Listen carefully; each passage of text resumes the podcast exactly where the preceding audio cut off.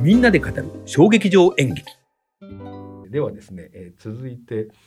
えー私たちが見てないのでこ細かく聞いていってごめんなさい本当にあいえいえええとんでもないです。第2回公演「悪霊」っていうのはこれははい悪霊っていうのはなんか、悪悪霊ですか悪霊かあ、悪霊。悪霊はこれあれ、はいあのえっ、とドストエフスキーでしたっけ、はい。の悪霊そうはい、そこからタイトルちょっとおーお借りしました。それは内容は全原然作はあ違うんだそれは、はいなるほどなるほどはい 原作は全然違うんはでいすけど、はいはい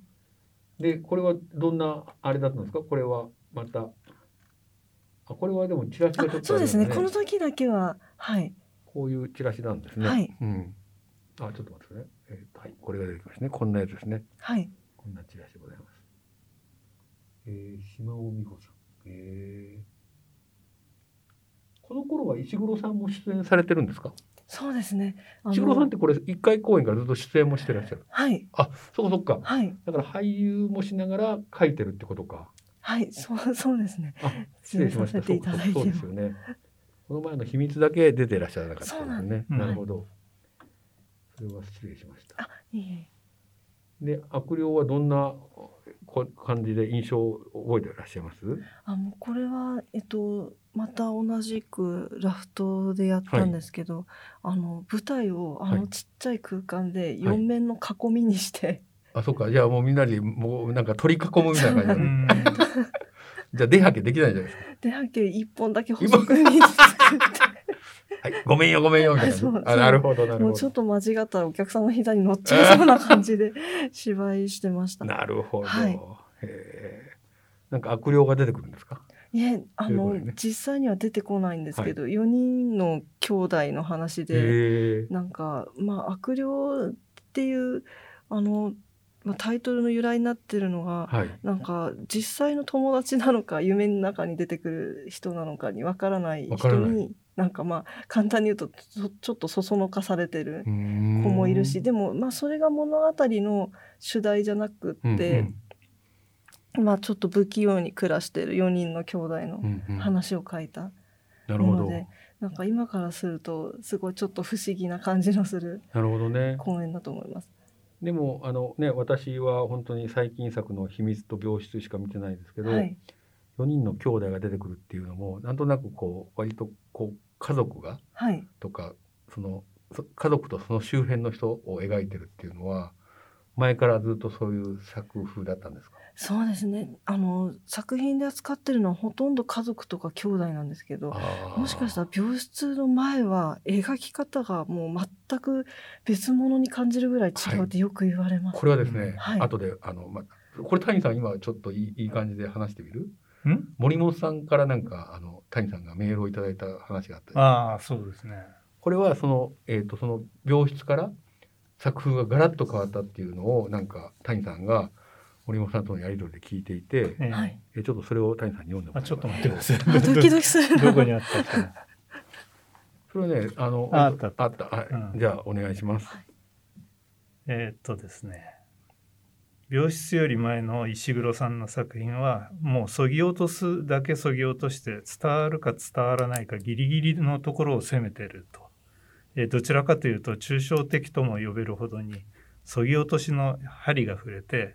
松井さん松井秀さんですね松井秀さんの、えーサンプルの後期し作品のように感じられたほどでしたと。実験的な感じなのかなそうだねんそれが、えー病室で一気に会話劇として開花されてびっくりしたものですが、えーご本人、えー石黒さんは、えー病室を書く前にこれまでの作品は病室をかんか書くために、えーどこまで削ぎ落とせるか、えー実験してたと述べていましたと。うんえーその胆力に、えー本当に度肝を抜かれましたとですよいねう、えーお言葉をいただきました。でこれをちょっとあの谷の方から聞いていたので、はいあのこの話は絶対したいなと思っていて、はいそれはただね今の、はいあ悪霊の話を聞くとその4人の兄弟っていう、はいで書いてる世界はねはい、多分割と卑近な自分たちの周りのことを描いてるから、はい、同じだなと思ったんですよ、はいでもその表現のスタイルを変えたのは何かきっかけがあったんですかそうですねなんか変えようと思ってたというよりはそうですねなんて言ったらいいのかなあの会話あの第1回公演の「あの姉妹」っていう作品を書いてからあのその会話その会話も割とリアルを目指したものだったんですけど、う会話のリアリティっていうものをどういうふうにしてうん舞台の上に乗せていこうかっていうのを考えた時に、あの実際の日常でしてる会話は見せる用の会話じゃないので、当然うん思う思うように喋っていて、無駄な言葉もいっぱいあるし。うんうんうんあのノイズもいっぱいあるし、全然こでのもそれがリアがリアルですよね。はいうんでまあ聞いてて分かる会話もあるけどないものもあって、そこからそれをどんな風にして再現していくかの実験の積み重ねだったんですけどまずはとにかくあの情報をどこまでカットできるかなっているほうどギリギリまで削ぎ落とすと。はい、っていうのをすごいあの調整していて、うん一番それを顕著にしたのが、うん2018年に3つ公演してるんですけど、はいはいはいそのこれはもうちょっと集大成的なものがあって、え10 2018年の1月の関心でえははいもう本当に出来事とか内容とか物語の流れは全部きちんと決まってるんですけどこれですねはいはいあの話す内容はもう本当分かるか分からないかのギリギリのところを攻めて分からない方の方が多かったかもしれないんはい。ですけど、うんあのそぎ落としたもので次の海中はがいはいほとんどエチュードで作ったもので。はいうんあの最初とこういうシチュエーションでっていうことだけお願いして、あの何度もエチュード繰り返してん中でいいなって思うとこがあったら、じゃあこっちの話に飛んで、ううんそれで最終的にはここに着地するよううんうんにちょっとお願いしますって言って、うんエチュードでこの生の言葉を引き出そうっていう実験で作って、で2000その最後にあった「城」っていうのうはんカフカの、はい原作あの白か白はいはいなんですけどここは割とあのセリフこれもちょっとあの抽象的ではあったんですけど割とセリフに気持ちを乗せてあの見るっていうことにちょっと挑戦したのでまああの見る方には抽象的な舞台なんですけどやった役者さんからはわあの割よとかったとはいそうですね割と気持ちをあの組みやすかったっていうことは気持ちを乗せるんだけどテキストが割と抽象的だったってこと、そうですねあの物語の進行がうんあの城ってすごく長い話あなあのらしいで、ですねそうですね、んあのしあのシーンを割と入れ替えて、うんうんなんか割とこうなんか抽象的でこう詩的な空間になるよううにん作ったので、再構さ築したとはい、うんなんですけどセリフ自体はもう少し感情が乗せやすいように、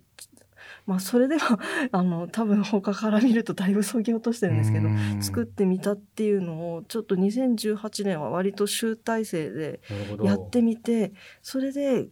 よしってなって作ったのが2019年のこれですねは病い室、病室ではいすうんなるほど、はいそうするとその前の3つの作品からやっぱりなんかこうこれをやったことによってこの、はいえー、その病室が生まれてきたってことですか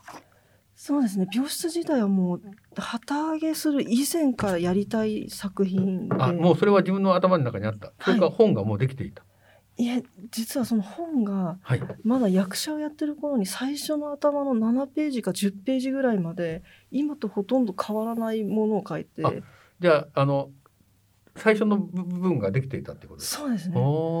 ほぼ変わらないものを書いなてるほどただその頃書き続ける力がなかったので、はいはいはい一旦筆を置いて、うんうんでそれをあの忘れないようにあの短編小説にして自分でうーんでそあの、まあ、記録みたいなものなんですけど、記録しといて、うんその後にずっとこれをどんな風にして形にしようかなっていうのうをんずっと考え続けて、うんそれであのテキストの情報の載せ方とかうんあのやっぱりお客さんに見てもらうものなので、うんうん心が離れすぎてしまうのは良くないので、うんリアリティをうん追うのとお客さんの心をあの引きつけておくためにどうしたらいいのかっていうことをうんすごくいろいろ調整した結果を全部注ぎ込んだ、なるほど、はいということは、えー、とここで、えー、と病室が最初の方はできていたけど後半をお書きになったのはじゃあこの城を書いが終わった後に書かれたんですかそうですね病室の稽古をしながら書きました。えー、と城の稽古をしながらあえっ、とあそうですね病室の稽古が始まってから稽古をしながら書いてました。あじゃあ病室は最初できてなかったんそうなだんけだど稽古してたんだ、うんあなるほどなプレッシャーですね覚悟もねなるほどそうするとあの、えー、とこの時はあの持松さんとかも出てらっしゃったんですか、はいい、いですよね持松さん、持松さんは僕ね劇団普通に欠かせないキャラクターだとなんか思いました2本しか見てなくてあの、えいえいえねもう本当お素こが晴まらしいんですがしい役者さんでねぜひ末永くと思ってます。ものすごい。で、えっ、と、まあ、セリフの中で、なんかさっき、あの、えっ、と、石戸が言った、普通に喋ってると、まあ、今回こういう対話だからね、割とちゃんと理路整然と喋ろうとしてるんだけど、はい、日常会話って、なんか、しょうもないことの繰り返しで、全然辻褄が合ってない会話とかいっぱいあるじゃないですか。はい、そこを少し意識したんだけど、それだけだと分かりにくくなるから、はい、そこをバランスよく整理して、ある程度形にして作ったのが描写だっていうふうな解釈であってますそうですね、はい、でその時に稽古しながらっていう話があったけどはい、稽古してし俳優の身体から出てきた言葉を聞いて動きとかも見ながら調整されたのかはい、それともそれをやる前にあこうなるからこの次こうだよなって言って自分の頭の中で再構成ができたのかはい、どっちですかああ、そうですね。例えば持松さんの喋り方これがいいからであーこれは繰り返そう「お前おいお兄ちゃんお兄ちゃん」とかって言って、はい、なんかそれがなんかすごくいいのかなんかどんな感じなんですかね。そうですね。それに関しては、えっ、と、もともと病室モデルになっているあの人物がはい何人かいて、はいあと創作の人物もいるんですけど、ううんあの、まあ、全くモデルと同じにしてもしょうがないので、はいはいこの配役を決めた時点ではいあのやっぱり役者さんに合わ合うようにして、うん役者さんの整理にもあの合わせるような形では書きました。そそれとは当て書はいき、そうですね当て書き、それはじゃあキャスティング決まってからこの人に出てもらうっての決まったからこういうの喋れるんじゃないかなって書いてあはる、い、そうですなるほどはいなるほど、稽古してからなんか変化したりはありましたか稽古してから割とテキスト通りで喋ってくれる感じだったそうですね稽古してからセリフは変えたりはしてないですね、私の芝居がとにかくあの「点点点」の3点リーダーの間がすごく多かったので、ちょっとそれを削ったりとかはしたんでですけど、それ以外の言葉とかはほじゃとあセんリどフ自体は変わってないってことね変わってないですなるほどねその代わりなんか本当にちょっとずつちょっとずつ書いて毎日それはどういうことですかちょっとずつ変えた例えばどんなとこそうそうですねなんかバーッと自分の頭の中だけで構成してしまわないで、うんあのこうどんな感じであの役者さんが実際にセリフ発するかっていうことを見ながら少しずつ調整していくああなるほどなるほど、はいやってみて調整するはいって感じそうでですすはねい。それは今あの石倉さんのところに病室のチラシがありますけど、はいこの病室からそれを始めたんですかそうですねそのあ前のからやっていた前からも稽古しながら少しずつは書いてたんですけうんうんうどはいでもよさっきあのね森本さんコメントにもあったけどやっぱそれが割と分かりやすく顕著に、えー出てきたのがこの作品からだっていうことなんですね。はいだから我々私たちはこれの再演をね三鷹の,、あの星のホールで見たんですけど、はいそれでなんだこの面白さはと思ったわけですよ。で去年2021年の作品ですけどまあ去年僕の演劇史の記憶に残るですね石黒さんの病室とあと、えー加藤拓也さんの作演した作品はすごい残ってます。ありがとうございます谷さんちなみにどうでした、いやものすごい衝撃的でしたよねえ病室見て。ありえがとこうございますこんな芝居あるんだと思いましたよ。本当ああのの持松さんがなんだっけあんちゃんあんちゃん兄ちゃんだっけなんか父ちゃん父ちゃそんう父ちゃんそうじゃん父ちゃんそうじゃんってね言うじゃないですかあれがねもうむちゃくちゃな こともうあれだけでよかったあれを聞いてそうじゃんそうじゃんがしてたとかですね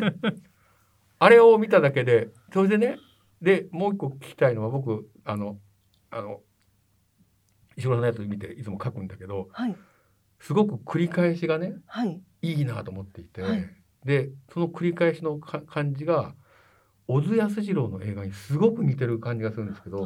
なんか年配の方とかでそんなこと言われたことないですかはいあのおっしゃっていただく方やっいらぱっりしゃってはいいや俺だけだったらどうしようかなと思ってたんだけ どもうすごいドキドキして聞いてるんですけどやっぱりそうですよね、はい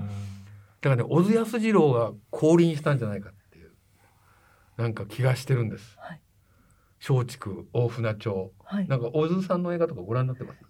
実は私見たことが 拝見したことがあーなくて逆に今見るとちょっと影響を受けるから危ないかもしれないね、うん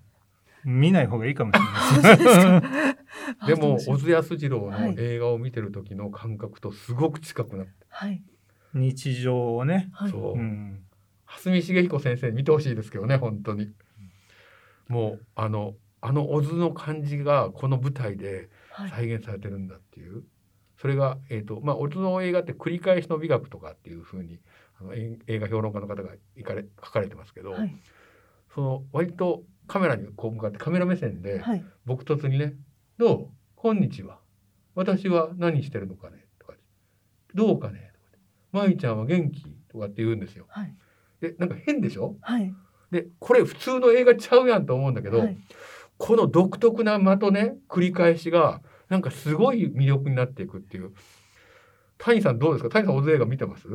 あんまり見てない。あそうかん、でも、まあ、リュウチシュウさんはね、いあの、有名ですかだら。からリュウチシュウとだからあのあの持松さんがちょっと重なっちゃうそうそうそう本当そういう感じなんです よ。へーで僕選ぶ以上の上の人とかで映画ファンの人絶対言うと思う。うはいんだからね、あの、今回の、まあ、次の作品になりますけども、もうやっぱりリフレインがね、うんあの、持松さんのリフレインが僕すっごい効いてるなと聞思っいたてんでるすよ。よね本当に、ええあれはあれは発見だったなあれは発見でもないのかなでもなんかね、持松さんが本当に何回も同じことをな、同じこと言うじゃないですか。でもでも石黒さんはテキストの時にそれがそういう指定だったんですよね。もうあの本通りだから、うんだからいやそれがすごい。うん、だだから本当にそうなんですよ。にあれですか割と自分の中では普通にこうこう書き出すことなんですか普通にあこういう言葉喋るよねとか。あそうですね頭の中であの、まあ、い一応ちょっとモデルを思い浮かべてどんな風に喋るかなっていうのを書き留めてって、あ違うなこれは嘘だなセリフになってるなって思ったらやめさすがて嘘とセリフの違い大きいですよね。そうそうなんあそれは大きいと思。そううだダメだダメだってなってこっちの方がリアあーなるほどちょっと遠回りになるけどリアリティだがあるって考えて、だから作られたセリフっていうのを、はいなんかなんとなく察知する能力があるんじゃないかな。それはさっきもねちょっとべ別の収録で話してたんだけど、はい嘘がちょっとでもあると、はいあのバレる時代だと。はいいうのを言っていてそれで今テレビコマーシャルとかでもなんかいい感じのなんか家族の物語とかの CM とかあるじゃないですか。はい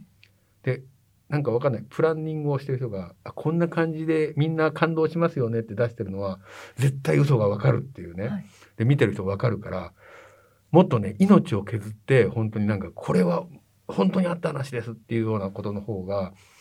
今人の気持ちが動くんじゃないかとでそうじゃないと SNS とかでそういうのは多分バレて叩かれるっていうような話をしてたんですけど